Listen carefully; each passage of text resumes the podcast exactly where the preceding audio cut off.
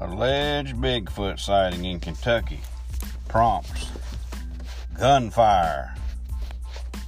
Pow! I'll miss me back. Campers startled by the shooting. A couple camping at a national park in Kentucky said they were rousted from their tents by a man who told them he had seen Bigfoot.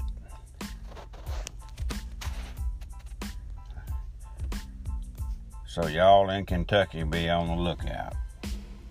You might be coming across Bigfoot. On top of that,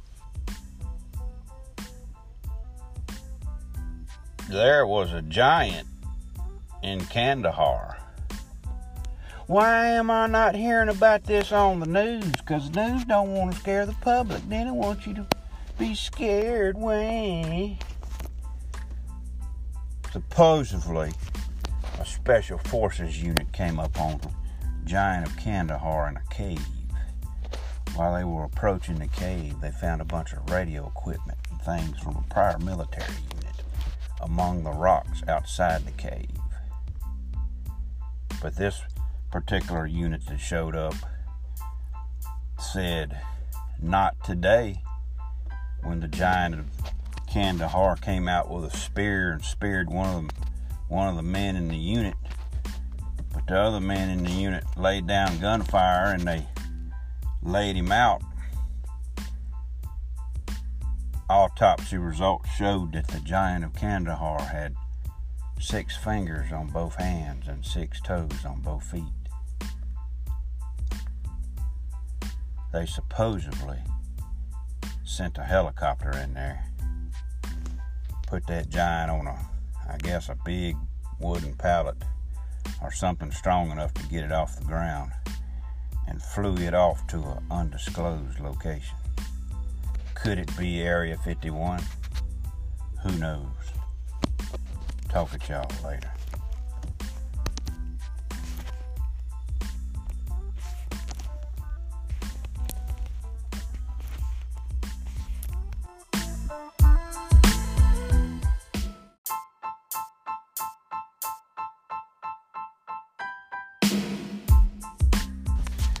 Shout out to Montgomery, Alabama.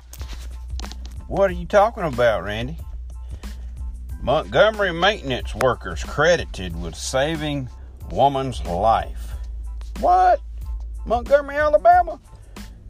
Two city Montgomery employees are credited with saving a woman's life.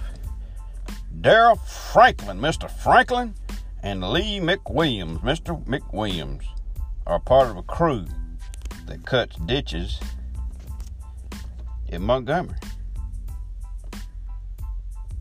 for the city of Montgomery, Alabama. They were working in a woman's back backyard August 1st when they asked her to move her truck. The two men said they needed her to move the vehicle so they could pull branches out of her backyard. The men say the women got in her truck. The woman got in her truck, but got back out before reversing out of the driveway. She tried to get out and put it in park, but she put it in reverse. The truck started backing up. She tried to hold to the truck. Franklin said. Franklin McWilliams saw the woman was suddenly pinned under her truck and they ran to help. Franklin says while McWilliams put the truck in drive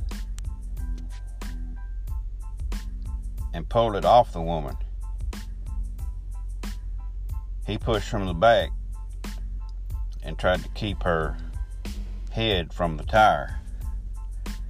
The men say the woman suffered several injuries and is now recovering at home. They have visited with her since the accident.